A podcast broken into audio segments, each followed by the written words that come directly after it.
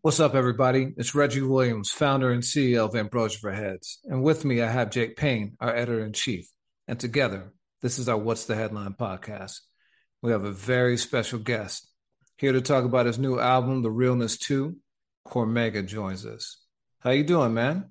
Peace and love, guys. Everything's good over here. That's dope. So you and Jake go back, right? Y'all go back decades now. Yeah, Jake's on... my man. Me and Jake go back, man. It's my guy. Every time I do a project, or even before the project's even done, I, I give Jake a holler. And uh, yeah, it's been decades.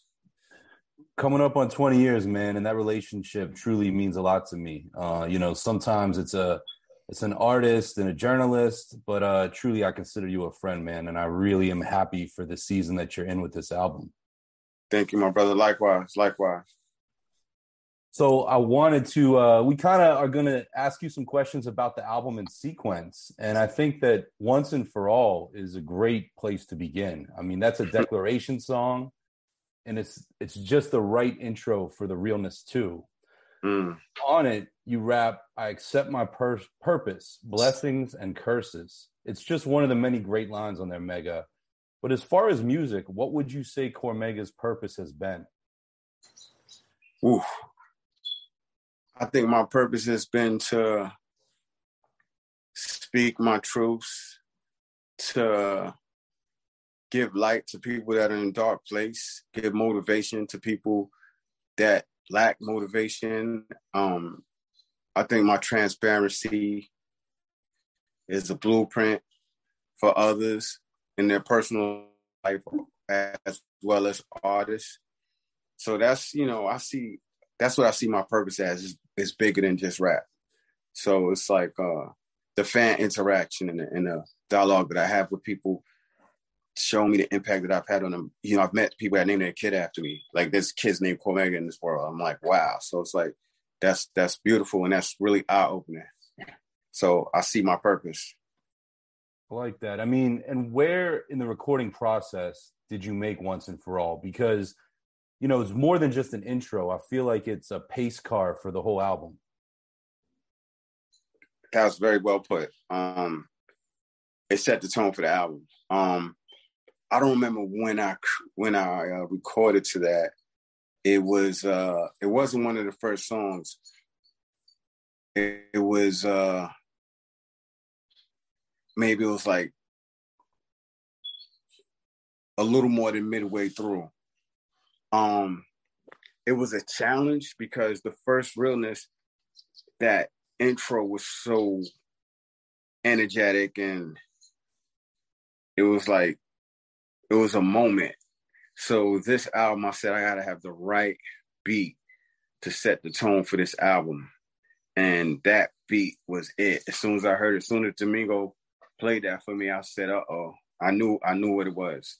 You know what I'm saying? So that was beautiful. On Essentials, you say, I could give you jewels to survive, but you would rather wear jewels to shine. A chain is mm-hmm. bondage mm-hmm. to foolish minds. Mm-hmm. You drop jewels throughout the entire album. You know, I, I just got gems. I'm, I'm gonna just keep dropping them because I think it's so important to pull them out. But why is it important for you to use your music to spread wisdom? Um, that's legacy. Your legacy will outlast you. Um, and the legacy you leave behind is going to be able to benefit other people if it's a legacy of, of wisdom or it's a legacy of knowledge, not just entertaining people. So also when I when I drop knowledge in rhymes and music, I'm just carrying on a tradition that was instilled in me by Shan and Rakim, Kane, and T La Rock, Chuck D, Kool G Rap, you know, Slick Rick, those guys spoke to me uh, when I didn't have that male figure in my life that that I needed to give me certain knowledge. They gave it to me um, unknowingly. So it be those moments that those moments are what separate a rapper from a lyricist or an entertainer from a poet or somebody that has bars from somebody that's deep. So I think dropping jewels is, is something that I was destined to do, something that I was meant to do. Because sometimes I'll say something and, and it's just natural. It just it's almost like it spills out of my it's like the thought spills out of me. It's not premeditated, it's not written, it's not thought about. I just say something and then it just becomes something that people gravitate towards too towards. Even like certain interviews I'll do, I might say something and then I'll see it trending, the thing that I said the quote. And it wasn't that serious to me. It's just I'm just speaking my truth. So dropping knowledge and dropping gems on this album was very important to me because at this point, I'm a man, I'm a full man. And this is my knowledge is my representation of me. So when I drop jewels, you're getting me. And this is the first album where I feel like I'm just giving you me, just me. No, no interruptions, no inter, no conflict, no nothing. It's just me. So knowledge, dropping gems is what I do. That's what I want to do. That's what I want to be known for. And also the impact that it has on other people inspires me to do it more. You know what I'm saying? Like when I meet, fan, I've met fans with my some of my quotes tattooed on them, and you know that impact that you have on people with words. It really shows you who you are, and that's the difference between, you know, uh, that's the difference between a rapper and a lyricist. You know, so dropping jewels is is what it's my obligation at this point. Hmm. I like that Still, obligation. Yeah. yeah. Um, you know, you talk about the fans, and I've gotten to see it live a few times. And one of your most beloved songs from the original Realness was American Beauty. And mm. that, that's track two on that album. Um, yeah. Also, on track two on the Realness two, you have a song called Her Name. And it seems to me that Her Name is a sequel to American Beauty. And either way, in any case, I'm curious to know you know how your perception of hip hop has changed in the roughly 20 years between writing those two songs? American beauty. When i wrote that i was uh i was being creative. I thought it was cool and it meant something to me. But as years went i seen how much it meant to to the listeners and i seen how important the song was from from going outside of myself. And looking from a different lens. And with this album, I wanted it to be a true sequel. And I didn't want to cheat the fans. I didn't want to just say this the realness too and just give you a whole bunch of songs that have nothing to do with the realness. So that's not consistent, especially with the realness being so popular of an album. That album is like you said, if you've been to a Cormega show, that album is inescapable. It's like I could do the whole album of the realness and don't even perform no other songs, and people will be fine with that. So the realness was a challenge to to make the sequel. And in making a sequel, I said I had to listen to some of the strong songs from that album that meant a lot to people and and carry on. And being that American Beauty was me speaking about hip hop, I had to do a, a sequel to that because hip hop is my life. So her name was born from that. And um, the production on that is one of my favorite produced. The production on that, I came and it feels like an orchestra. You know, it's cinematic. It's just beautiful. That's one of my favorite produced songs on the album. Hmm. So, you know, one of the lines you have on that song is ungrateful to those who helped raise you.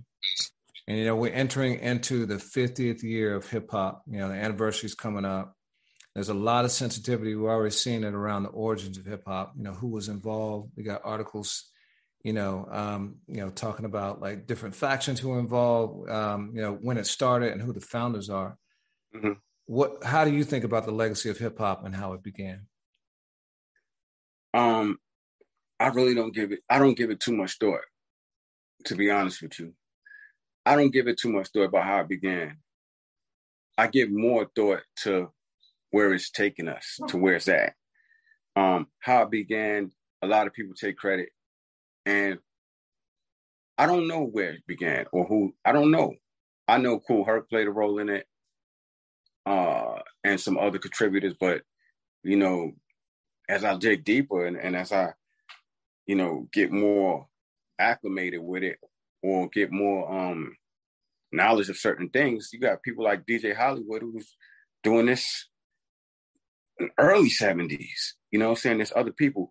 Uh I've seen people speak about its origins.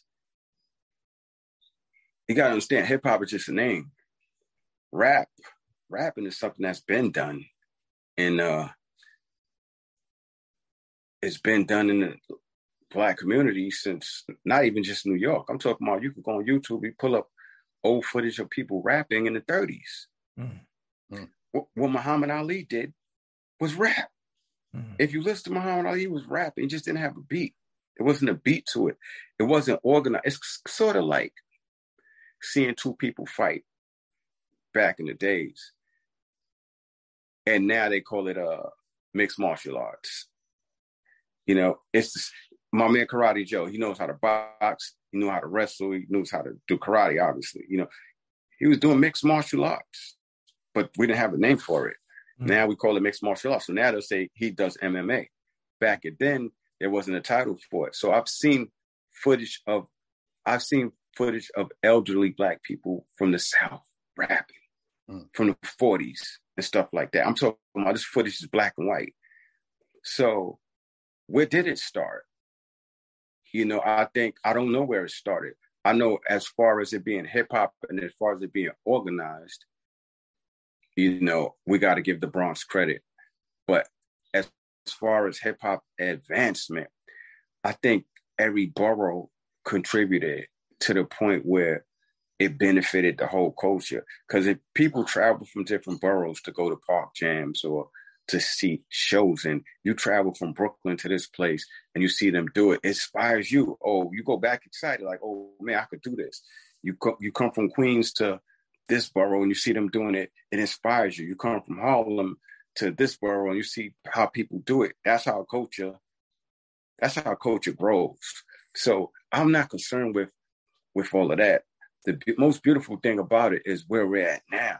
Mm-hmm. Like where we're at, where when hip hop began, there was so much diversity in society, period. Like it was a point where different races didn't even embrace different kind of music. Like like like most of the white people just listen to rock and roll at one point, and black people listen to that, and different people. Now we're all together. So now it's like that's one of the most beautiful things. Hip hop has given me friends of every race and creed from around the world. There's people that have my phone number in England, Spain, uh, uh, all over America, like different countries that are my friends. Like, you know, my man Eton in, in California, you know, he's like, he's a white guy, but he's my brother. Like, he knows my kids. Jake, Jake, ironically, you know, I'm like I'm close to Jake. Like that's my guy. Like if he's sick, I, would be concerned. I'd contact him. Like, you know, sometimes we talk just to talk. It, it, it doesn't have to be about marketing a project. Like, you know, he's the type of he's my friend. Like if I'm thinking of something and I think it's beneficial to to me and and me, and I want somebody big involved. Sometimes I'll contact him and see if he wants to be in. So it's like hip hop look where it's brought us. When when I'm around Nas, you know, look what look like that's one of my friends. He's a superstar. You know what I'm saying? And and rap changed his life. Hmm. So most of the people that know him know him as a rapper. I know him as a human being. So me seeing that transition, me seeing that transition of habit, me seeing that transition of like Marley's, or me seeing like, you know, I'm on my fourth passport right now. So when we talk about hip hop, we talk about like, like I'm about to drop. I'm about to do a collaboration with a brand called Privilege. It's a Japanese brand, and and I'm gonna have jeans with my name on it, not Cormega either, Corey. Hmm. So hip hop, where it started, who cares? I don't care no more where it started, as long as we respect the. I'm all about respecting the foundation, respect the architects, but I don't care. I'm just thankful that it's here, and I don't know who planted the seed, but I will definitely try to maintain the garden. Mm.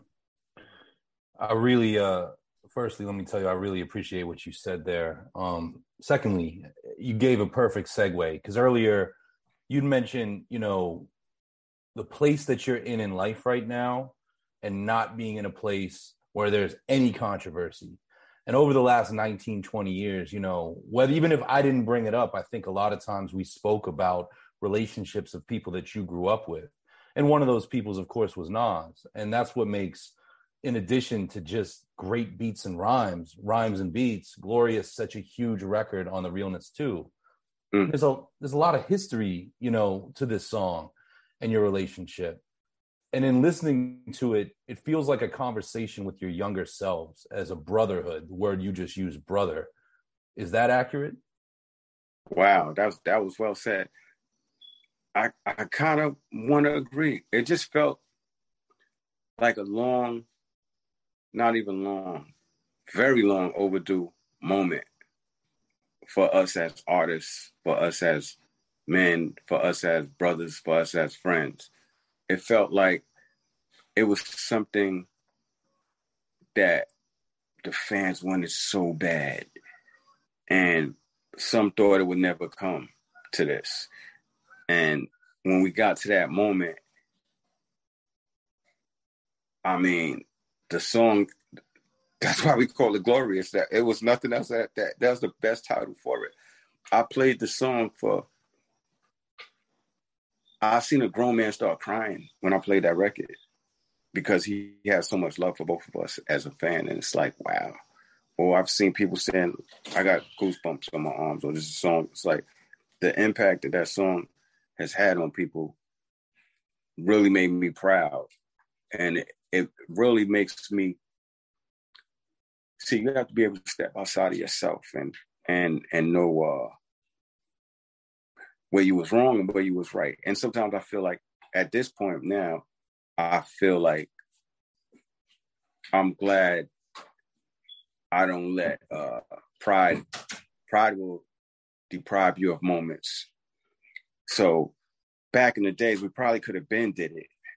Maybe it was my pride, maybe it was his.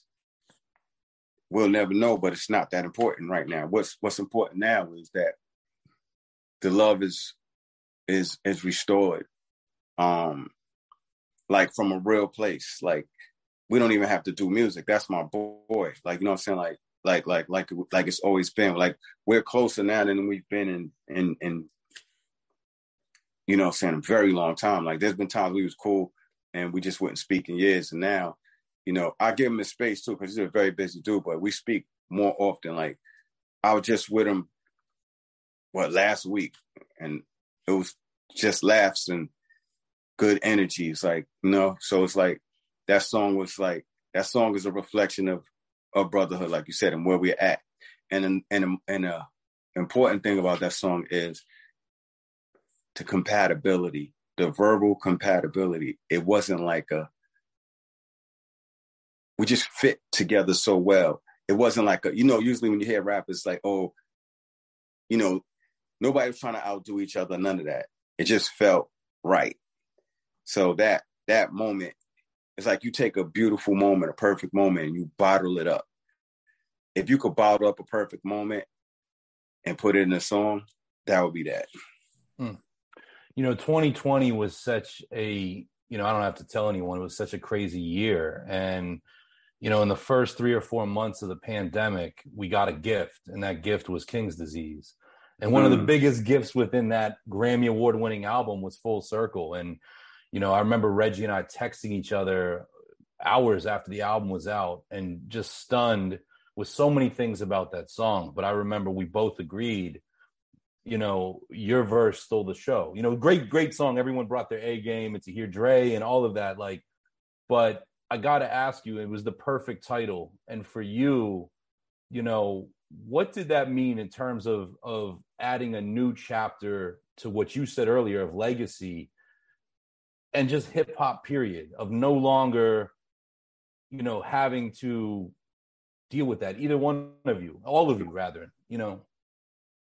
It felt perfect. It felt beautiful. Um to be honest with you, that me and him putting our differences aside was more important than anything to me at that moment. And then when we did the song, it just felt so right. And it was a mature record. You know, a lot of people expected this to be, you know, you see the firm, you want lyrics and spitting and da da da da, but you know, that song was just a mature vibe. It felt good. It felt perfect. It it was crazy how it's like the world stood still when that song came out. It's like the internet froze. You know what I'm saying? Like everybody just stopped in their tracks. And then the expectations grew and and and people got excited. So that was beautiful to see that power that we have when we come together as a collective. And um yeah, that's a moment that I'm that I'm always gonna cherish. And actually, you know, we won a Grammy for that song. I gotta I gotta uh pick up my Grammy. I never got my Grammy yet, but I'll work on that. But um, yeah. most importantly is I picked up where I left off with my brother. So mm-hmm. If uh, I don't need a Grammy, you know what I'm saying? A lot of times me and him talking and I say unconditional love, you know what I'm saying? And he knows what it is because like I'm not here. I, I I'm not uh I'm not your friend when you're successful your friend because you're a star. You know, I have friends that have nothing and I love them. You know, I have friends that are incarcerated and I love them. I have friends that are, uh, you know, different walks of life. Whatever walk of life you're in, I, I'm walking with you. You know, I'm a big believer of energy, and I know I got the sense just in our conversation, you know, even before August of 2020 or June or summer of 2020, that you were in a, a great place in life, just beyond music, but with music too. But I got to ask, like, you know, you share this moment with the public. Does that affect the, the the charting of the course of the realness too? Like that joy, that brotherhood, that happiness, that sense of full circle maturity. Do you take that and and do anything different? Does that steer the course differently? Um, I think the, the place I'm at in life, I'm in a different place, but with the realness, realness offered me a different challenge. Because now all right now i'm more i'm wise i'm more mature and and i and i'm at peace. The realness had a chip on my shoulder. I was one foot in the street one foot in the studio. I was a different beast. So the challenge was, can you replicate that energy? Because some people say, I like the mad, I like the angry or the energy, I like that beast mega. When you like that, like it's something that, you know, that energy, that Montana, can you channel that? So some people thought that I couldn't replicate that. And quite simply is Have you ever seen a wolf in a circus? I don't think so. Exactly. Because it's hard to domesticate them. So if you see me chilling, because so so you never see the wolf in the in the circus because they're not really going for it. They they they move how they move. But you might see a wolf in the in the wilderness and they might give you a pass if they just ate or if they're in a good place. If they're content, they'll give you a pass. And that's how I am in life. So it's like finding peace. The greatest power that you can have is over yourself, not over others. So self control takes more effort than let letting loose. So um some of the music that I was writing back in the days was reflective of my lifestyle or things I've been through, but I've been through so much. I could write five more albums just off what I've been through. And it'll still hit you different than 80 to 90% of the rappers that be talking now because my stuff is real. Um, I'm from a real place. Um, even when I walk around, you, you barely ever see me with an entourage or, or things of that nature. I, I I walk alone amongst the people, but I have people. Um, so the challenge for this album was, can you replicate that? You know what I'm saying? Can you replicate some of that energy So I took the challenge, and I think, I think I've, uh, I think I've done a great job at at bringing whatever it is the realness was. I think I've done a great job of bringing that to the forefront now at this phase of my life for part two. I think this is a perfect follow up to it. You know, I could not agree more. You know, and one of the lines that jumped out me on to me on Life and Rhymes was "Money talks, many rap lyrics are counterfeit." Mm-hmm. That was a heavy, heavy bar for me. You know, can you talk about the role that the industry or maybe even just commercial success plays in pushing artists to falsify their content? I think um I think falsified content comes from chasing ambition more than they chasing passion. You hear everybody saying chase the bag, chase the bag. What if the bag's empty? Hmm if you take a plastic bag and you put it in the wind, it's move. But when you so if you chase that bag and you get to it, there's nothing in it but wind. It's air. So the bag you're chasing, I always tell people, especially my young guys, don't chase the bag, chase your dream. The bag is attached to your dream. Some of the things that we want to do sound crazy to people until we do it. And in life, the things that we want to do, we have to stop being scared of doing the things that we want to do. The things that drive us can change our life. When I first was rapping, there people in my family, I was like, don't do that. Or like, you know, remember at one point the media, media controls perception. And at one point, media was like, hip hop is a fad. It's gonna eventually die out. It's gonna die out like breakdancing did. So when they're talking like that, when they're the media, then you got businesses that's scared to invest in it because they listen to that. They're like, well, they're saying that's a, a fad. It's not it's not feasible. Why should we invest in it? Um, so I had people trying to steer me from doing that. Often people will have visions or have ambitions, and especially when you're in the hood, those neighborhoods, whenever you're trying to do something good, it's ridiculed. When you do something bad, you, you're looked at as a hero. So it's like you say you want to be a cook, somebody might have a joke till your restaurant open up. You say you're gonna make it to the NBA one day. Everybody got jokes until you actually make it. You want to be a rapper. Um, you know, people didn't believe in it. Now you got people blowing up being rappers. I think I think sometimes money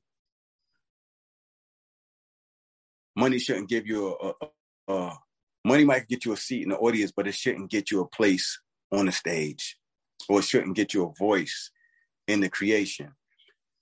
So once corporations started coming in and giving money, then they started slowly but surely telling you what to say. No, how about do it like this? No, we want a record like this, or do this, or do that. So now it's like it got to a point where people emulate success. No matter what genre it is in the industry, people emulate success when Star Wars came out, they made uh, Buck Rogers and and all these all these other movies. When Gary Coleman was the hottest little dude, they made Webster. When you know, whenever there's something, they're going to be an emulation of it. So people see the success of street rappers. You got people like Snoop Dogg that became superstars. Uh, but he was really speaking about his culture. That that Crip lifestyle is really his culture, and you know, Tupac's. You know, uh, some people seem to forget. Like some at one point, there were some people that didn't realize who Tupac was. They was like they was thinking, uh, he was in that movie Juice, and he started acting like that. But it's like, bro, this man was born in jail his mother is a black activist. He was militant since he was a baby. Mm. And he grew up in so many different environments. I've, I've heard stories about him from the Bay and different places. Even when he was in New York, he used to be with some of the thorough street dudes. So it's like when these people blow up, people emulate success. When 50 Cent blew up, you know how many people started working out after that? All of a sudden, every rapper look like Lou Ferrigno now. You know what I'm saying? Like just because y'all got muscle doesn't mean y'all gonna blow up. 50 Cent blew up because he was the total package. He had everything, but he had the de- desire and ambition too. He would put out a mixtape every month. You know what I'm saying? And uh, not just put out a mixtape, because anybody could do that. He put out good mixtapes. He was putting out good music. He was controversial. He had Violator management. He had amazing production. He was making great songs. He he had the, he had a formula. And when he came on, he blew up. And everybody started working out. Um, you know, you got women that that that rap and they might be a little. They give off a a sex, you know, a sex image or a sexy image or whatever. Now all the women want to dress like that. So it's like uh success breeds imitation. Mm-hmm. And that's the problem. So now you got all these guys um claiming that they was drug dealers. And everybody claiming that they tough. So when you put that out there, you're inviting that kind of energy. And a lot of people weren't drug dealers. Just because somebody gave you a pack doesn't make you a drug dealer. You was a peddler. You wasn't getting weight.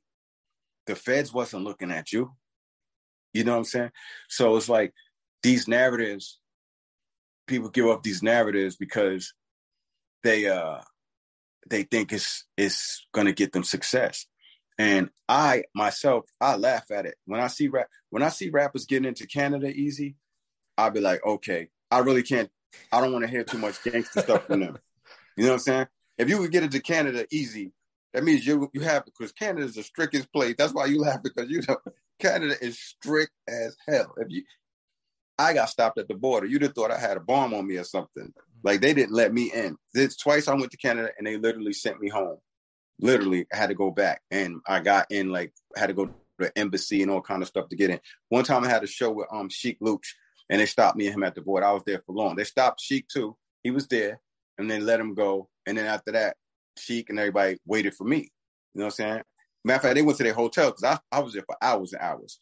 So it's like, so when I see all these gangster rappers, kingpin killer rappers, oh yeah, I got a show in Canada, and they get right in, I don't I don't take them serious no more. So it's like, moral story is success breeds imitation. Everybody ain't what they say they are. And the funniest thing is the people that really was doing stuff in the street, they barely would talk about it. When I used to talk about stuff, some of the stuff, look how things were different and I was younger. It was a different day. I wasn't able to get uh, incriminated by my by my lyrics back then. Uh, there wasn't cameras all over the place. There wasn't feds doing RICO cases on artists back then. It's a different world. So in this day and age, you're incriminating yourself. That shows that you're not from the street. Because and, and another thing that baffles me about rappers is this. Like I actually was in jail. Everybody named mother knows that. I'm not bragging about that. I'm not proud of that. No, there was nothing to be happy about. Since I've been home, I've never, ever, ever went back to jail. Hmm. Only only uh myths and false narratives say that. Oh, Mega kept going back and forth to jail, blah blah that was bullshit. You know that, Jay, because you know me. But I've never been back to jail. So how is it me, a guy that really was really was in the street, that really was active, that really is known for that? I came home, I had an opportunity to do this music, and I've never been been back in trouble. And then you got these other guys who weren't from the street. Some of them grew up in good households, had both of their parents, or et cetera, et cetera. They become rappers, and now they're going to jail. It's weird. It's baffling to me. So I think hip hop, the younger guys, they need they need gatekeepers. They need like how the NBA is. When you come in, there's people that give they give you orientation. There's people that talk to you and try to guide you. I think some of these young rappers need that because it's a shame to see. It's two shames. It's two things that hurt me.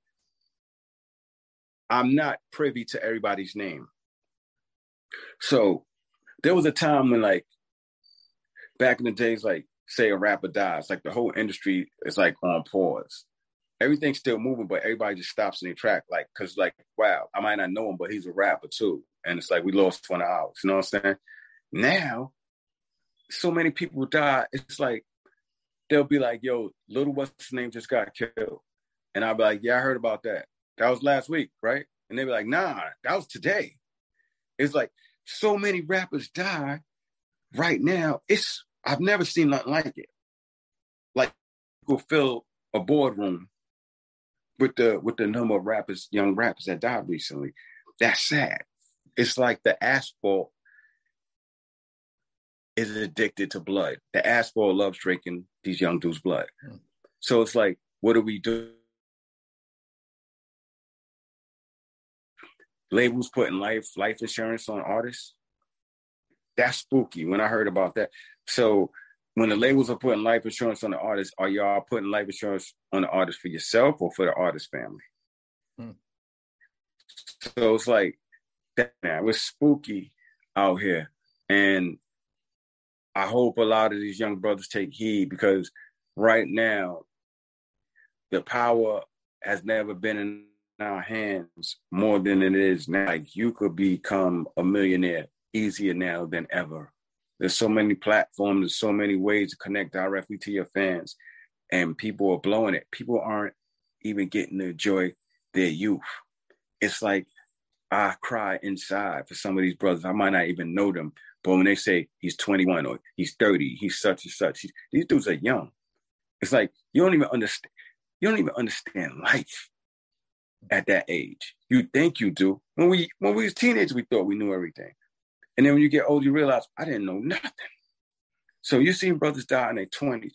Biggie and Pac didn't even make it to, to 30. So when you so when you see these brothers now dying, like at a constant rate, it, it makes me sad inside. It makes me it makes me uh it makes me wonder where we're going as a culture. And it makes me glad. That's another reason why I drop jewels in my music. Cause cause cause it's the knowledge that could save people, especially if you're in the street. When you need mealtime inspiration, it's worth shopping Kroger, where you'll find over 30,000 mouthwatering choices that excite your inner foodie. And no matter what tasty choice you make, you'll enjoy our everyday low prices, plus extra ways to save, like digital coupons worth over $600 each week. You can also save up to $1 off per gallon at the pump with fuel points. More savings and more inspiring flavors make shopping Kroger worth it every time. Kroger, fresh for everyone. Fuel restrictions apply. You know, you touched on it, but but I wanted to ask you. You know, you, you said that people are actually having their lyrics used against them in criminal trials. We're seeing that like left and right. So, can you talk about the balance between keeping it real and and just playing snitching on yourself? I mean, there's two things that used to bother me that don't bother me anymore. One is be quiet. If somebody tell me be quiet right now, I might do it. You know what I'm saying? Because I might sometimes the thing that you don't say is the thing that saves you. And mind your business. Mind your business. If somebody tells me to mind my business, I might say thank you. Because mm-hmm. minding my business is why I'm at peace now. Most of the beefs that I had before in the street, conflicts in life, wasn't even my business. Mm. It was somebody else beef or somebody else conflict, and I just got involved. Now I'm on my business. So if somebody has beef, that's the, I don't eat beef. I'm vegan most of the time. You know what I'm saying?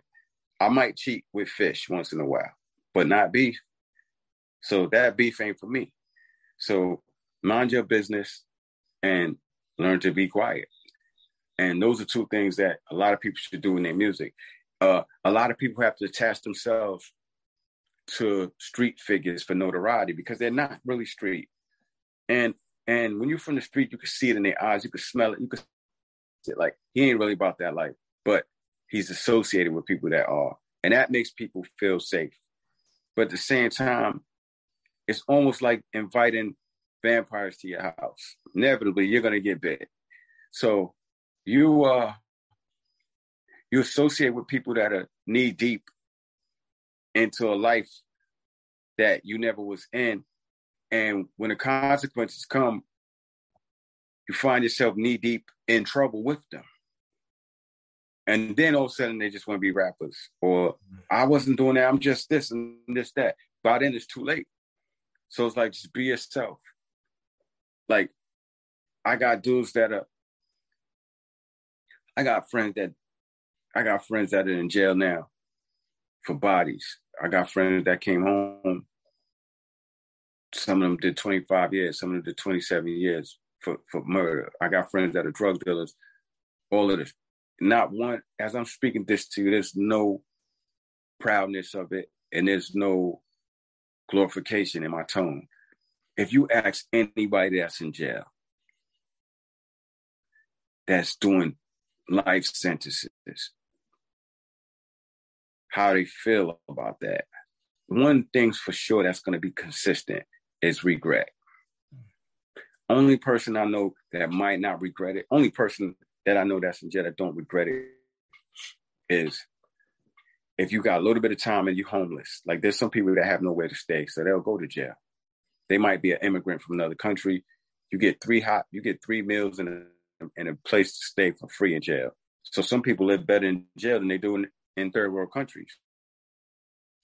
That's why some people come to America and they say these jails like, uh, you know, they love it. Those people don't regret don't regret it, and somebody that does a crime of vengeance, maybe maybe something happened to somebody in the family. You know, I know a man who took who took people out who took a life because that because that man took somebody's life that was dear to him, and he has no regret about it. Those are the only people that don't regret it. But those people that had a simple argument and you end up changing the dynamics and not your life, not only your life, but the person whose life you took, and not only your family, but his family, those people regret it. And you got these other people glorifying that, and they ain't about that life. They never been to jail. I've been to jail when I came home to to, to visit. I've been on I've been to Rikers Island to do shows before. And I've seen street rappers that was a little shook when we got to Rikers Island. I won't say names to throw nobody under the bus, but yeah, I'll never forget that. Cause that made me look at that person a little different. I'm like, wow, you know what I'm saying? But but you know, what you glorify could haunt you. So glorify peace. Like be yourself. You can never plan yourself being yourself. So, so you know, the young brothers just gotta they gotta look at uh how far we came and how easy it is for them now. So we walk we walk long, hard roads for them to walk an easy path. Just enjoy that easy path. Because that's how it is in every in every uh every lifestyle and everything. Like what what came before you had to endure more so you could enjoy these moments. Enjoy these moments. It makes me proud when I see young rappers. I said this before in the interview. Even if I don't dig their music, sometimes like you might be on social media or you might yeah mostly on social media and they'll show you a clip and and and you might see a, a an, artist that just bought his mom a house or bought his mother a car or do something, you know I'm saying? Something very constructive and productive. That right there, I don't care if you're the worst rapper in the world. When you do that, you it's like a gold star to me. It's like I salute that. So why not keep doing that? Let's build, let's build, let's buy back communities, let's buy blocks up, let's let's like support other people's dreams. Every crew got somebody that that everybody has a talent. Every single person in the world the reason why some people don't reach their reach their dream is because they don't stick their arm out. To they, they, you know what I'm saying? They got their arms folded. They're too cool to try to chase their dreams, so they want to latch on to yours. And and that's another reason why rap is like it is. So many people want to rap because it looks easy. They see the videos, and if you watch a video, you think it's easy. But when I bring people to the studio, there's been many times I brought people to the studio and they was bored because it's not like they seen in the video. It's not girls dancing in the video and a bunch of uh, alcoholic drinks and weed all over the place. It's hard work. It's that word that we all use, sweat equity. Mm. And they're not built for that. They don't want that. They don't want the hard work. They want the results. And that's why we're in this place we're in now. You um we spoke a moment ago about the relationship between American Beauty and her name. You have another update on here. The saga resumes. As mm-hmm. I've told you, you know, the saga was always my standout moment on the realness. Wow. Um, and that that original song was so vivid and so painful when you said, "I wish I could say I wasn't hustling no more."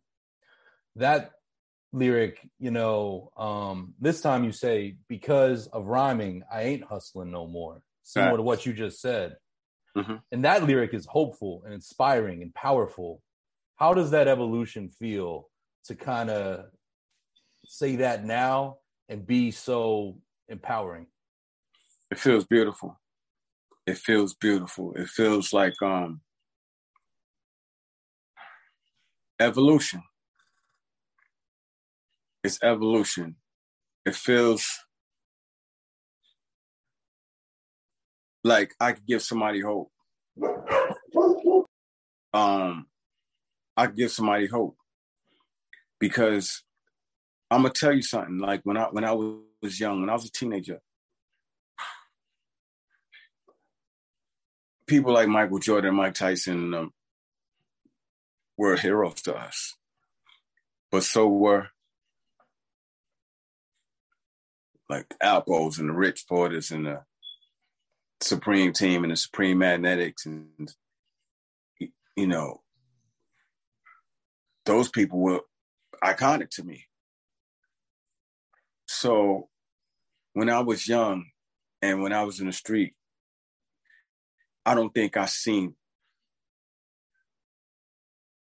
like sometimes when you sit down, you don't have a view of you don't have the clearest view of what's really up or beyond your scope of, of vision. In other words, when you're sitting on the benches in the, in the, in the projects, you're in the confines of those buildings. You don't see past that. And once you see past that, it's like, wow, it's a whole world out here. So in the saga resumes it's like it's showing evolution, it's showing hope, it's showing growth, and it's showing like uh this is realness. And the beautiful thing about that song is I had to get the same producer from the first one. Like her name is a different, I mean, I produced American Beauty, but I didn't produce her name.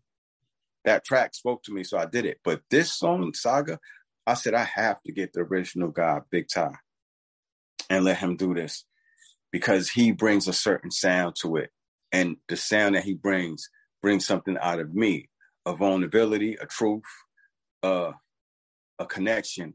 And i wanted that. And i wanted as as part of the evolution the production has evolution as well because you can hear the saga in this. This reminds you could tell this song is related to the saga as soon as you hear it. It sounds like it but it's different it's like they're in the same family. So this is one of my favorite songs. Also, I, I, I agree with you on that. I mean, and this is the song that contains the sweat equity lyric. And I'm curious, you know, we we've talked about it, but in looking back at the last, you know, 25, damn near 30 years, what's the biggest challenge you've overcome? And, and maybe it goes before that, just as a personal challenge. Biggest challenge I've overcome.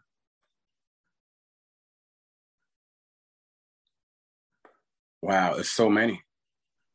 One, uh, I could tell you a couple. Um, in the industry, I don't want to sit at the table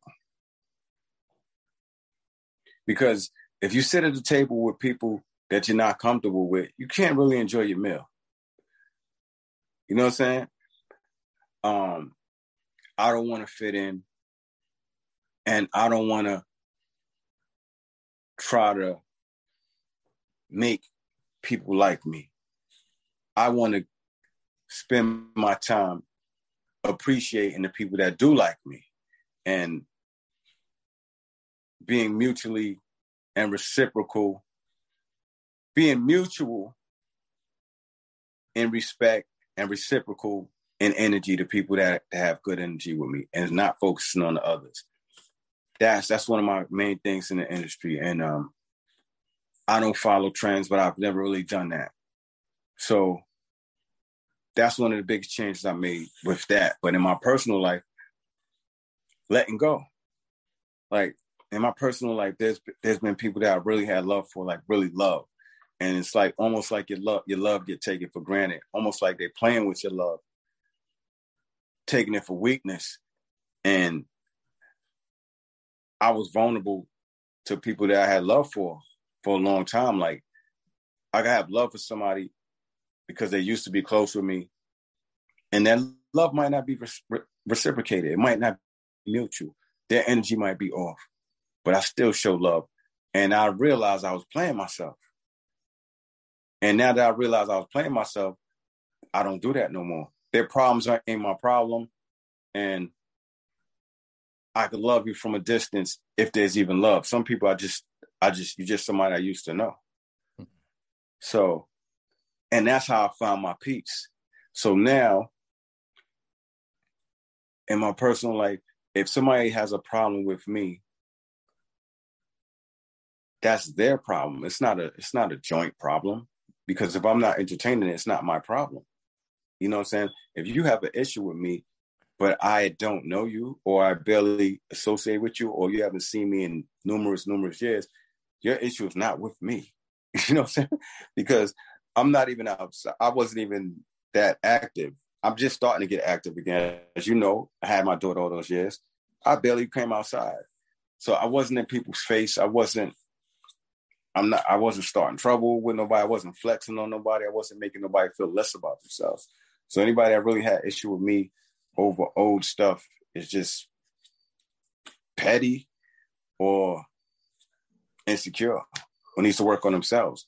But it's like if I'm looking this way, if I'm moving forward, I'm not trying to look back. Because if I look back, I might miss what's ahead of me. So y'all stay back there and I'm moving forward. So that's how I those are the those are the biggest changes in my life. You know I'm saying? I'm just that's how I found peace. I love who love me and whoever don't love me, it is what it is. I respect your decision because you have the you have that right to feel how you feel.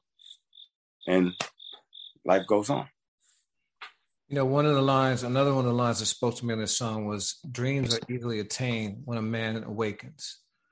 You know, so what is it that keeps people asleep and and and how do they snap out of it some people get some people like to sleep because sometimes that bed sometimes the covers the covers get real comfortable and some people have the opportunity we all know people like this opportunity knocks right It's opportunity now. Some people so comfortable. That's why I say get out of your comfort zone. Some people are so entrenched in their comfort zone. When opportunity knocks, they don't even want to answer the door. Yo, yo, see who that is. your man answers the door. And he sees the opportunity. Then you jump out of bed because your man got the opportunity. You mad because he got the opportunity, but it was knocking. It was there for you, but you didn't you didn't seize the moment. So that's one of the problems that I see with people. Um, dreams are easily attained when a man awakens. You know what I'm saying? So uh, the dream is the idea. The dream is the idea. Once you once once you wake up and you get dressed, you put it in motion. Some people don't want to do that.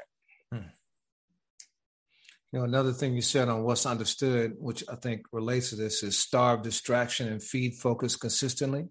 Mm, now, so, yeah, you know, what are some of the worst distractions you see today? Distractions, other people's business, mm. lack of discipline, Lack of discipline is one of the biggest distractions. Perfect example.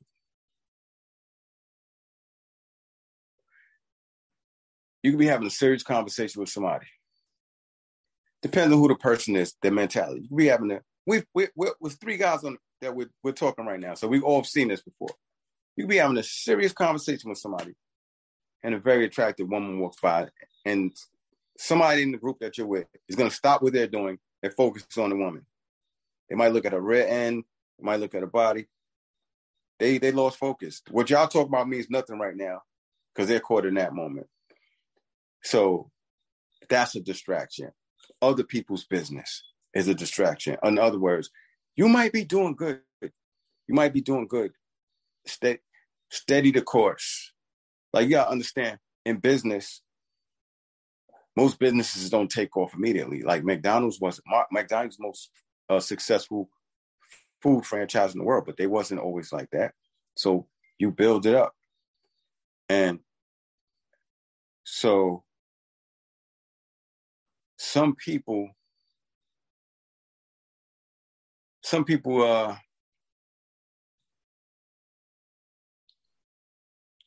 I got so deep in that thought I lost myself. Yeah. That's funny because I was about the next question I was going to ask you is, you know, the, the other part of that is is staying focused. You know, how do you maintain your focus? Do you meditate? Like, how how do you maintain your focus? All right, focus. It depends on what it is. Um, focus goes back to the last question too, to just distractions. You minimize your distractions. Um,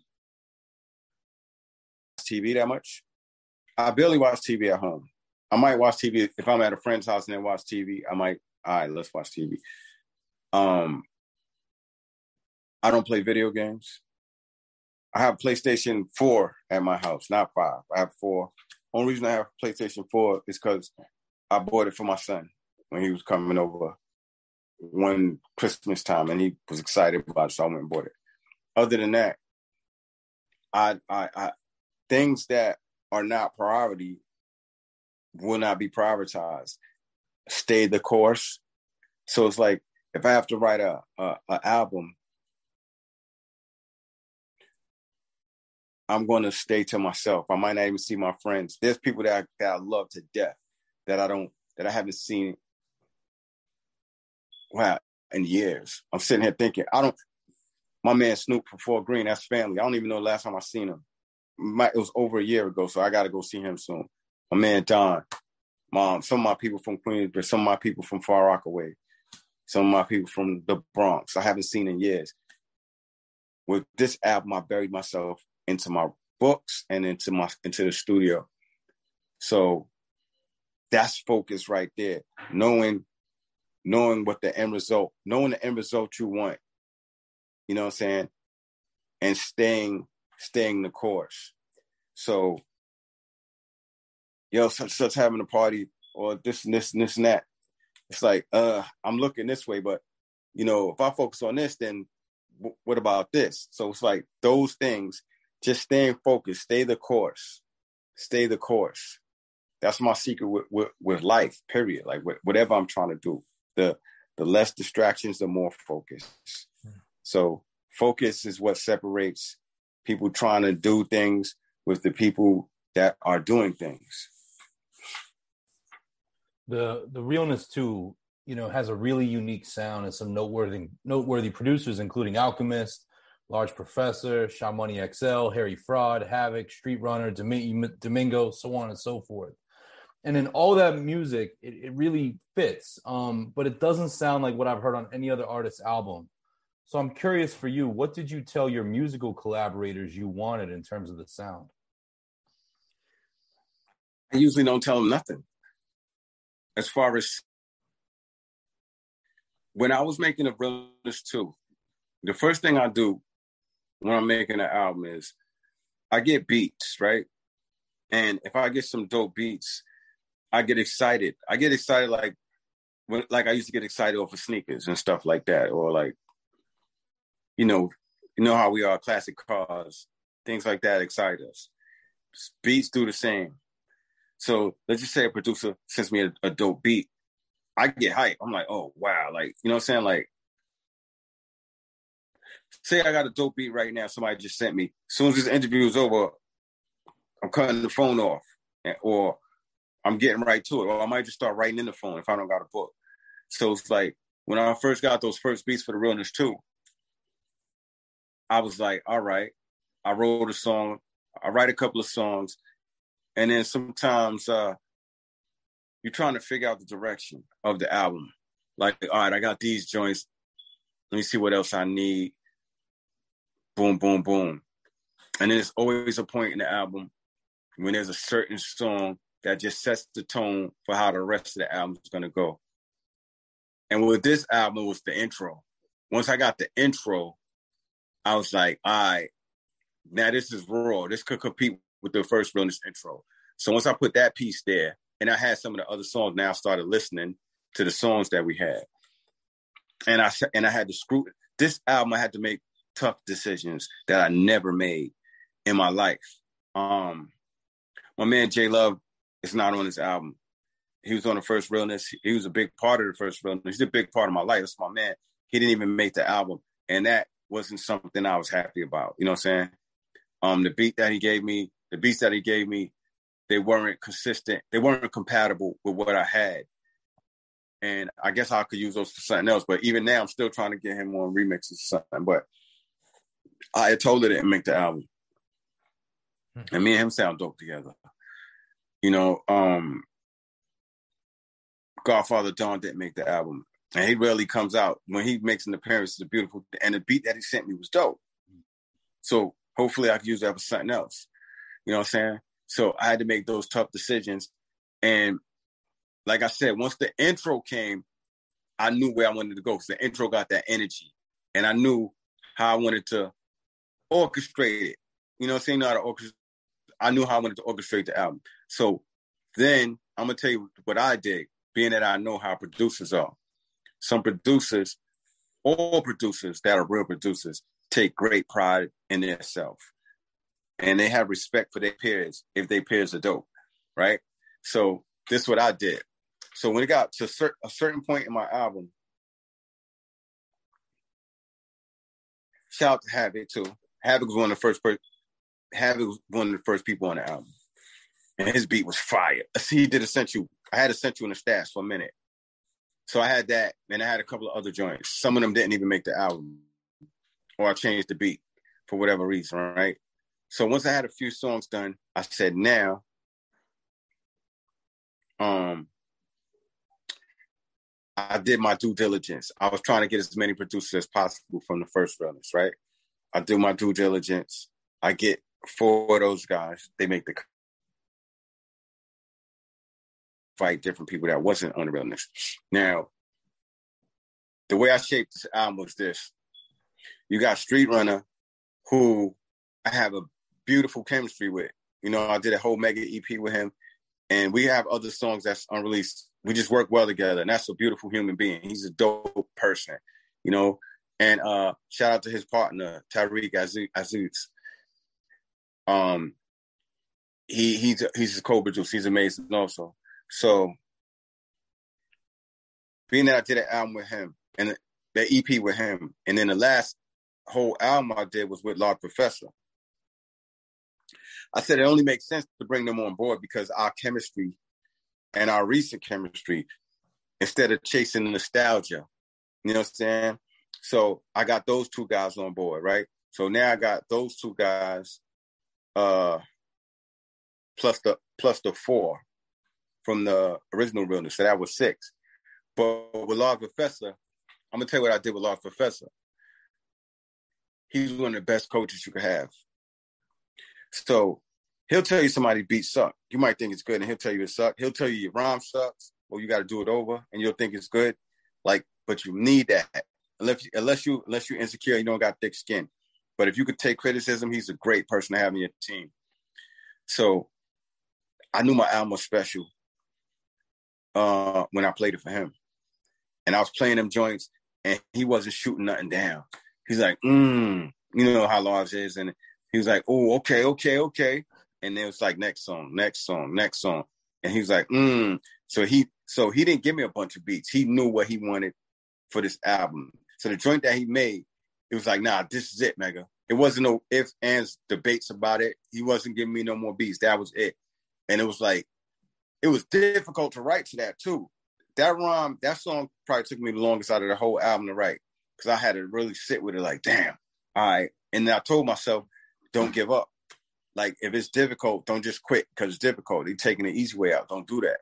So I pushed myself and that came. So once that was done, I know how producers are. So once he heard some of the joints, he created that joint. Now, once that was done, I said, I gotta go. I gotta get Harry Fraud on the album. So uh, I played some joints for Harry. And once Harry seen the direction that the album was going in, he said, Oh, okay. And Harry cooked up. Mm-hmm. Now, I got to give a shout out to Harry during this interview. Like usually when uh an artist does a song, we might have a demo and then the uh the producer mixes the song, right? So typically you might get a mix on the song or maybe you want to change something. You might get four mixes, three mixes, something like that, right? Harry was so dedicated you know what I'm saying? And shout out to his engineer Sparks too. You know what I'm saying? Because obviously they both had to had to do that. Yo, I promise you, Harry mixed the song more than any producer I've ever seen. Like usually when you get song back from the producer, like like he'll say mix two. Like if it's if that's the second mix or take, you know, three or take four. Harry mixed the song 21 times. 21. Man. So I gotta, I gotta, I gotta salute that dude because he cares about his sound. He takes pride in it, and he wanted his effort to to to be felt. A lot of producers are lazy; they wouldn't do that. A music so, Harry Fraud, yeah, yeah, you know what I'm saying. Yeah. And that's why I ended the album with that. That was that was the perfect ending. And anyway, yeah. So you know, on once and for all, you said self-determined to question everything in life. Uh, you know, I'm a questioner myself, you know, but what do you think are some of the most important things people should be questioning these days? In life, I think people should be questioning who they are. What is my purpose? Uh, what is my purpose in life? That's a question everybody should ask because everybody has a purpose. Don't try to dim somebody else's light turn yours on. Match their light, and if you if both of y'all lit, then the room then the room is brighter. Um, everybody should question what their purpose is. We should also question truth. How much truth are we getting from society? Who's with us? Who's playing with us? Um, America, we should be questioning why is there only Democrat and Republican? There's so many power p- parties. Why do we give so much power to these two powers? How to these two? Why, why do we give so much power to these two um, parties that don't really benefit us? And why can't they just merge and do something that's in the best interest of the people. So these are questions. These these are things we should question. Like why is why are things the way it is? Why when I go to New York City, there's so much garbage on the street. Uh, but that's one of the richest cities. Mm. Why is there so much homeless people in the street? Why are we giving so much money, billions, to other countries when we could be uh, fixing our own with that same money? So things we should is ourselves and infrastructure, um, our purpose. Are we fulfilling um, are we fulfilling our, our, our dreams? Because everybody had dreams when they was younger. Would your younger would your younger you be proud of yourself? That's a real that's a deep question. So those those are some of the questions that we should be asking ourselves. On Paradise, you call yourself a smooth street poet the culture needed. And I think that's a brilliant resume. That's a brilliant bio blurb, you know, for what fans, including myself, have you know, visualized you. And and I think you've undoubtedly filled a void since your career began. But with that said, I mean, whether music, whether fashion, whether life, are there certain like beacons of light that have been inspiring to you to move you strongly in any one direction to to become that individual? There's so many people that inspire me in life, various different people from different walks of life. Um, I grab something from from a multitude of people, whether it's Warhol, Basquiat, Richard Pryor, you know, uh, people that are lyricists. There's so many to name. Um, Rihanna, her style, fashion sense. Kanye's uh, boldness, um, and his sophisticated non-give a fuck. You know what I'm saying? Um, his bravery. Remember, he did an interview years ago, and he was like saying how much money he's gonna make, and and you know, his aspirations were so high to some people that his aspirations became a joke to them because they couldn't see that. Like Nas said in that song, "Sky's not the limit; it's just the view." Hmm. So people had different views. So Kanye is very inspirational to me. Um, Virgil Abloh, um, April Walker, hmm um, writers, you, Daytwan, um, Muhammad Ali, Malcolm X, my kids. So there's so many people that inspire me, influence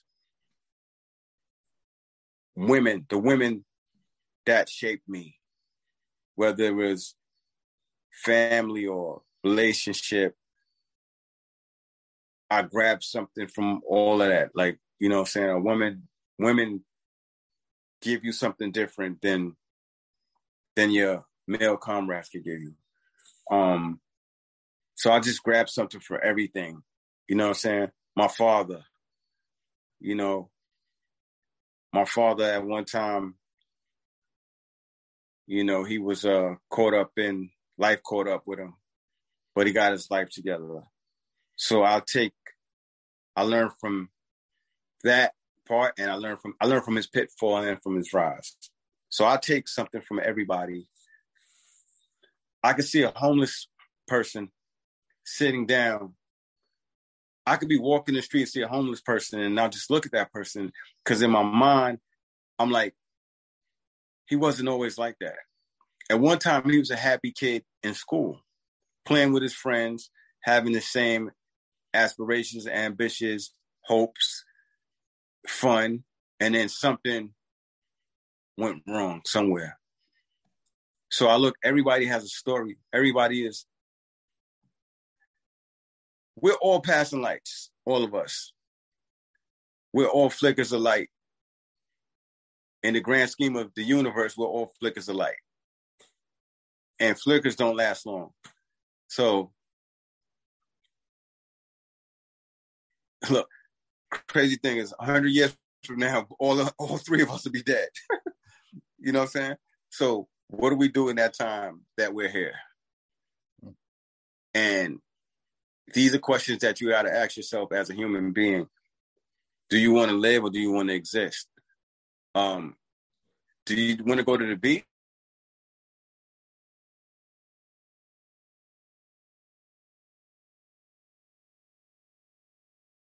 Footprints in the sand of life. And I want to leave footprints a lot. You know what I'm saying? And so I think, uh, yeah, I think at like I just broke down, I get inspiration from everything. Some people's journey is my uh some people's journey is my uh detour because hmm. you might have went to hell or you might have went through hell and I see what you went through to get to hell. I don't want to go that route. That's why I never use those those crazy drugs. Not because I think I'm better than people or because I'm invincible, because I'm smarter than everybody. No. I never use drugs because I've seen what it did to great people. I've seen people that wore suits to work and had executive positions or women that were, you know, had status or class and dignity. I've seen drugs reduce them to lows that that they were later ashamed of. And if it could do it to them, it could do it to me. So that's why I never use drugs, and that's why I don't do certain things. And some people don't understand that. Some people look at you. Sometimes I make people uncomfortable as a rapper when you think about it.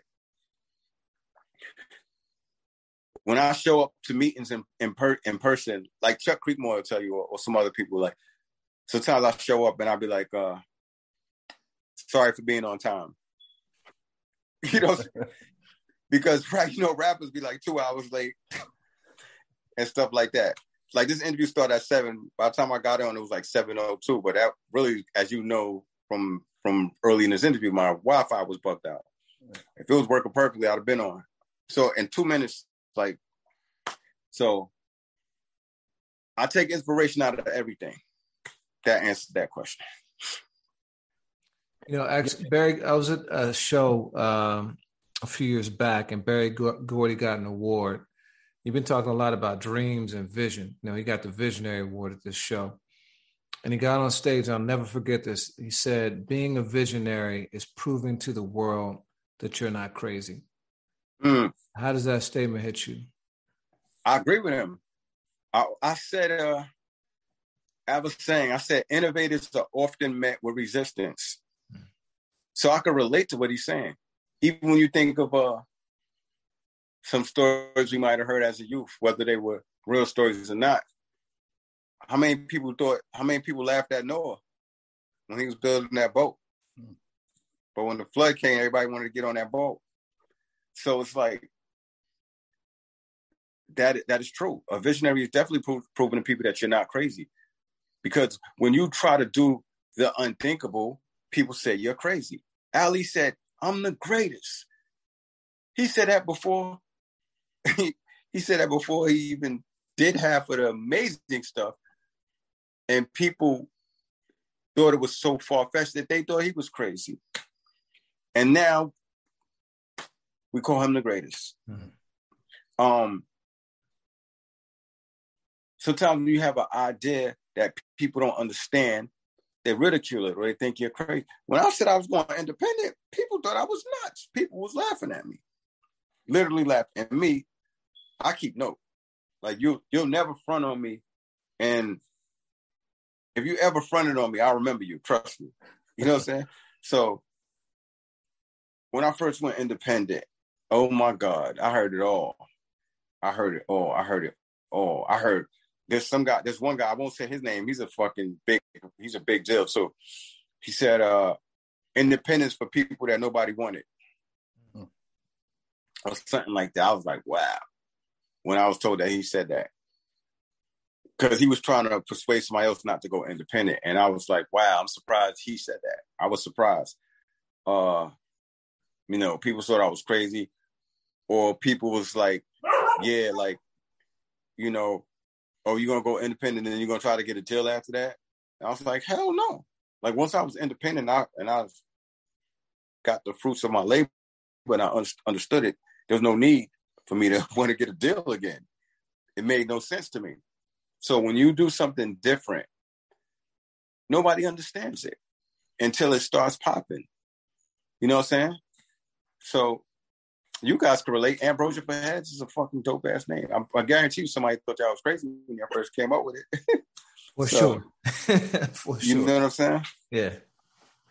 Yeah, big fact. And apologies for the dog barking in the background, but I it's like yeah, man, it sure is. And I wanted to ask you about White Roses. And, you know, a version of that song, a shorter version, first appeared on our mutual friend Sha Money XL's album, Chain on the Bike 2. Mm-hmm. a couple years back, and that verse, and, and you had actually sent me that verse, was about Biggie. Tremendous wordplay, amazing concept.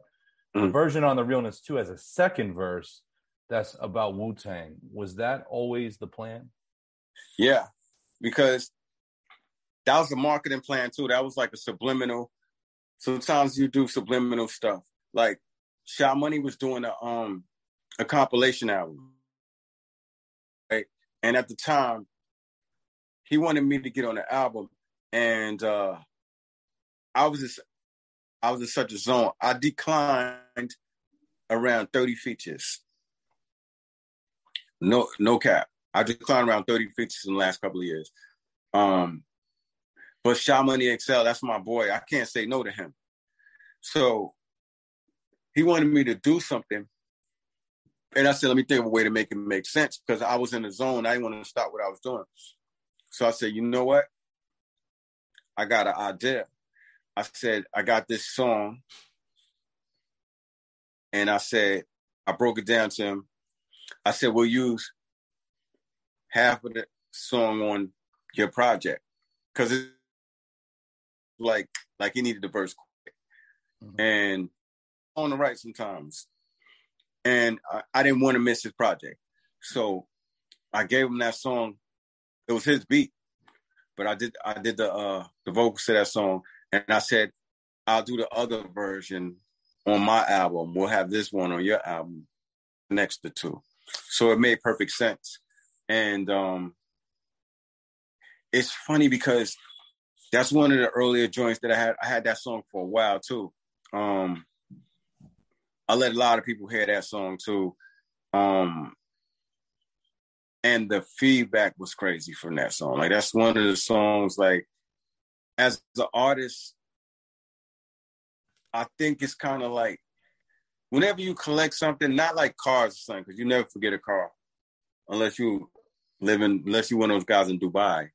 But you, when you, sometimes you collect certain things, you might forget you have it because you got so many. Or so when I was doing this album, there were songs that I did that was just there. I forgot about them, not forgot, but they was there. So I was focused on the new stuff. And that song right there is a song that I underestimated because like when people heard the big part, they blew it, was, it blew their mind. But then when they heard the uh, Wu part, some people was like, "That's better than the first part," and I was like, "Get out of here!" It is like because I had that song in the stash, so I didn't know it would grab people the way. And I played it for like critic, critic yeah. people, like people that be like, "That's whack," or like, you know what I'm saying? So Nas, one of the people that heard that, um, Large Pro, a lot of people. So shout out to Sha Money. I'm curious huh? to ask though, like you know, it it's Biggie and it's Wu, and there's history there, both both you know controversial and obviously you know Life After Death has RZA production on it, and and you know he made good with a lot of those guys. There's no third verse, so I'm curious mm-hmm. to ask you as a man of thought and concept, why those two? Okay. Who else could it be? Like, only other person I could have did did a verse like that about. Like, Wu Tang is the biggest. I told somebody this uh recently. When they say what's the greatest group in rap, um, Wu Tang is going to be in the conversation me myself, I don't really look at Wu Tang as a group. I look at them as a collective because uh RZA came out by himself first. You know, I think GZA too, maybe. You know what I'm saying? I think Wu Tang is the greatest collective ever in the history of rap. I think the greatest group is Run DMC. You know what I'm saying? Lyrically, it's a whole different conversation, but Run DMC kept the lights on when when when the world was about to cut the lights off from rap. When it was a fad, when it was like, okay, we're not gonna take rap serious. Run DMC and you know some of those early guys, they filled stadiums. They crossed us over, would walk this way. They they they they they you know they had endorsement deals when, when it was unheard of. Mm-hmm. Like there's nothing like them. They said they call themselves the Beatles for a reason. So, so when I did White Roses, I broke down the Biggie verse, and that was that, right? So obviously, the next thing would have been Pac, but I already got an unreleased song when I'm talking to Biggie and Pac, mm. and I didn't want to be redundant or predictable. So then I said, I thought of who else impacts or that's great that people could relate to. And I said, let me break down the Wu in in the verse. So I did that. I tested it out and and it worked. And um my man uh Inspectah Deck did an ad lib on there. You know what I'm saying? So shout out to the Wu. Rest in peace to Big. Shout out to Big Boy. I said Big Boy. Shout out to uh, Bad Boy. And uh shout out to the whole Wu movement. You know what I'm saying? How do you go about constructing a song like that? I mean, obviously you're a fan, you got knowledge, but like to get all those references, do you like go through the entire catalog, write down the work? Like, how do you even like approach it? Well, the Wu, the Wu verse was easier for me. That's why when people be like, "Yo, that verse is better than the other one," I be, I was in like, I was like, almost in denial or in disbelief because I didn't because it was so easy. It came to me so easily that I didn't think people would think it was better than the first verse. So the Wu verse was easy for me. All I had to do was think of everybody in the Wu. And I had to do it in a way that wasn't corny. So you got to be creative with it and be witty with it. And then it's like when you really got a respect for something, you're gonna you're gonna lay it out the right way. You're gonna put some respect on it. And I got respect for the Wu. So that verse was actually easy to me. It was kind of like I was freestyling. The Biggie one, that verse was more difficult because I had to think of, I had to be precise with the song titles, and and I had to be creative with it. You know what I'm saying? So that part was more difficult to me than the Wu one, but it all came together so perfectly. And then in the middle, I intentionally left it like I ain't put no chorus. I left it there just so you can catch what you just heard and, and think. Like it's a conversation piece.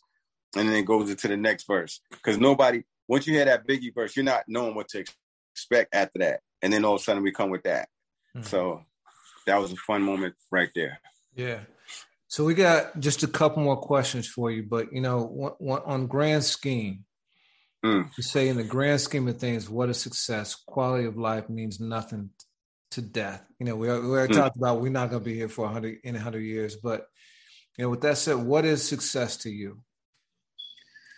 Success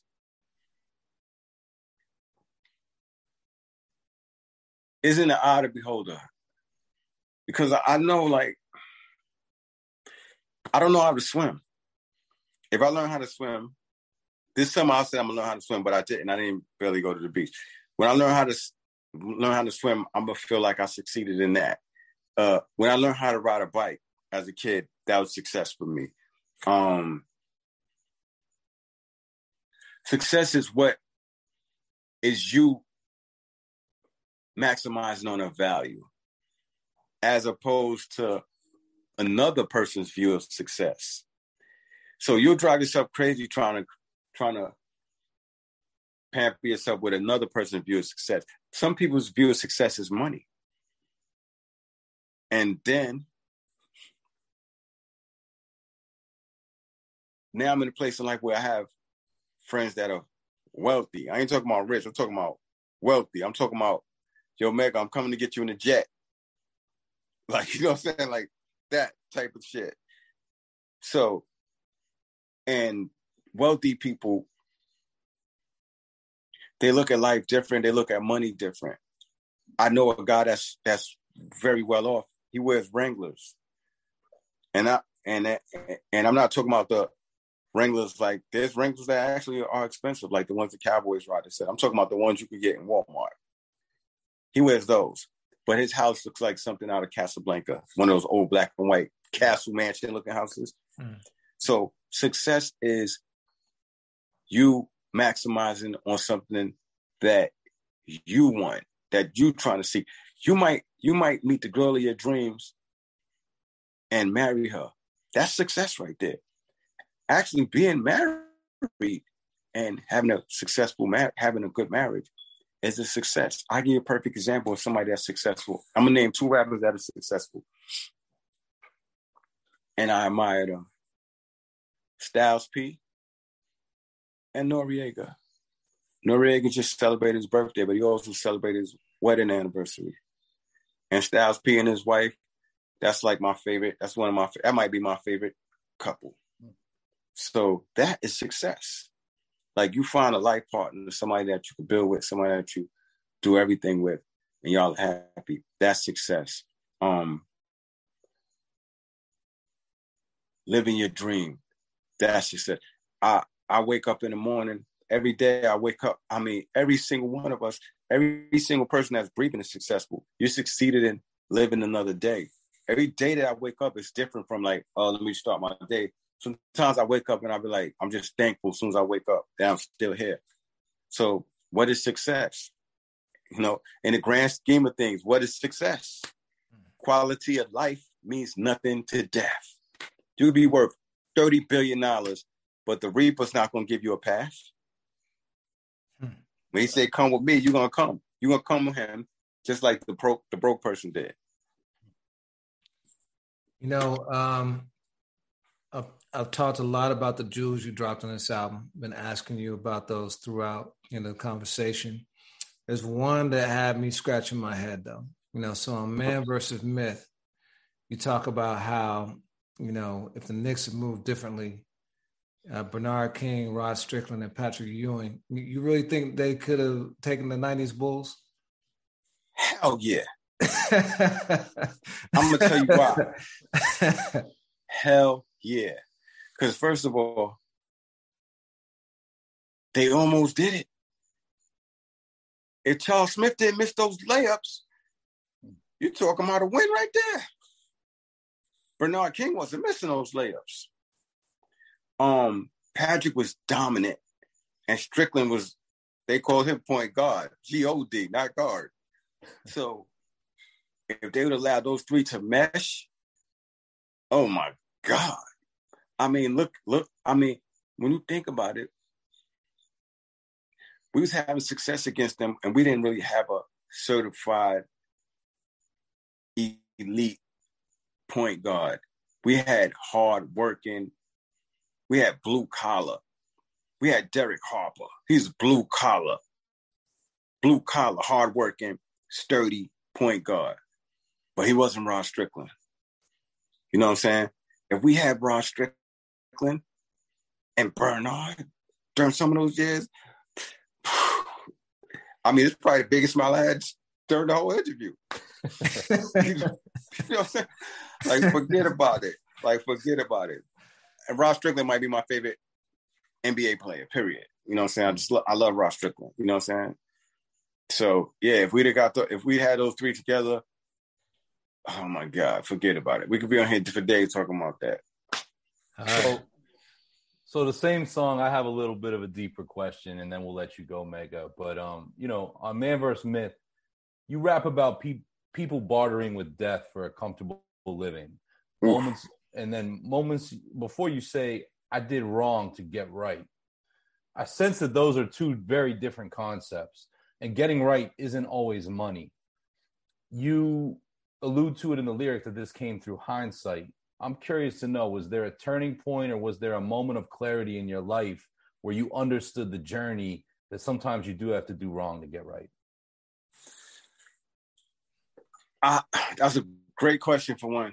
But two, I don't think you have to do wrong and do right because ultimately it's a choice.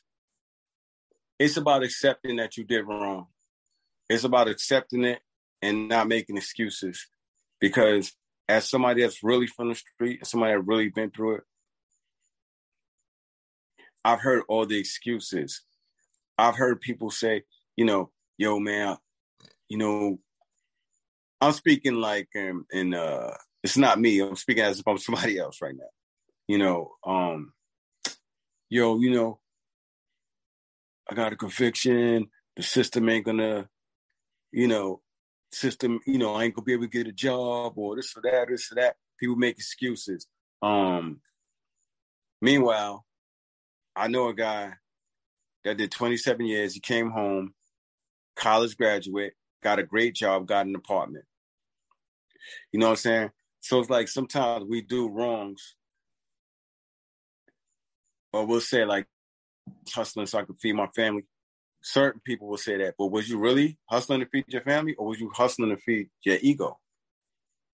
Because you could do you could do it and get out of it, and some people don't do it and get out of it. You know what I'm saying? They keep they stay in it because when you really when you when you're a real drug dealer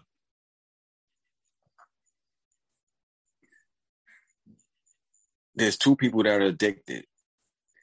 It's the user and it's the the dealer. You're addicted too. You're addicted to the money.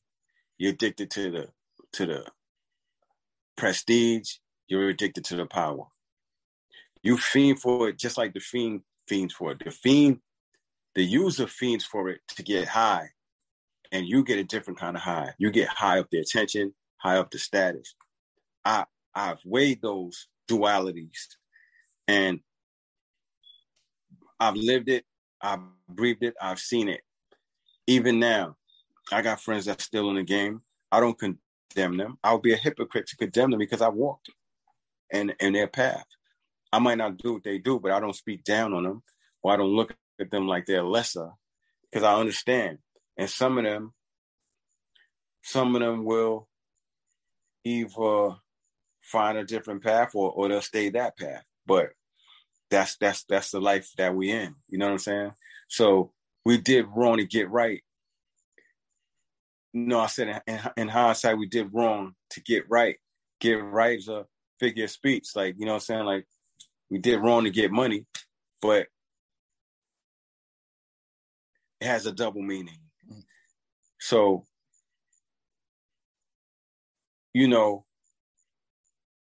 the way I look at it, it, some of the things that we glorify or that we big up, we was wrong about in the grand scheme of things. If you're looking at life, it's like um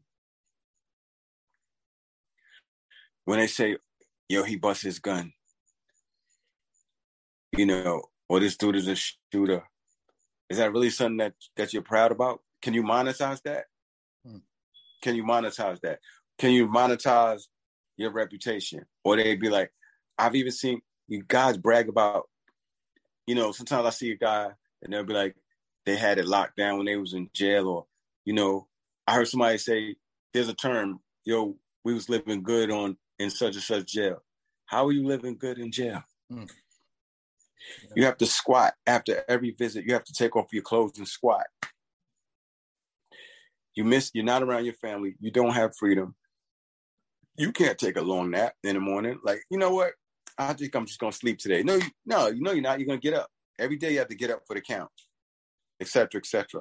So it's like some of the things that we glorify, we have to really put a microscope on our mentality.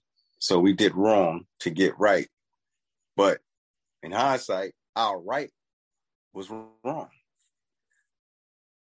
Jules, my final question, Mega. You know, why is preparation is essential the perfect last line for a statement album in your career? I don't know. I don't even know. yeah. Well, it definitely seems to me that you prepared for this and and we've we've gone on like you said 20 years of these conversations and the the place that you're in right now i think is remarkable and it certainly shows itself on this album. And you know i've enjoyed your catalog long before we we knew each other long before you met reggie but i think this is a true benchmark in your in your your career and it it's, it certainly offers jewels of wisdom to everybody and what a great sequel you know? And and i didn't think that was uh i thought all the great sequel albums were already made so shout out to you thank i really appreciate that especially coming from you yeah this is uh one of my favorite albums in your catalog uh oh my god thank round, you man. round and round so thank you thank you for the time and thank you for the art i appreciate you bro my man absolutely man well, until we speak again One love, guys. All right. Peace. Peace. Peace.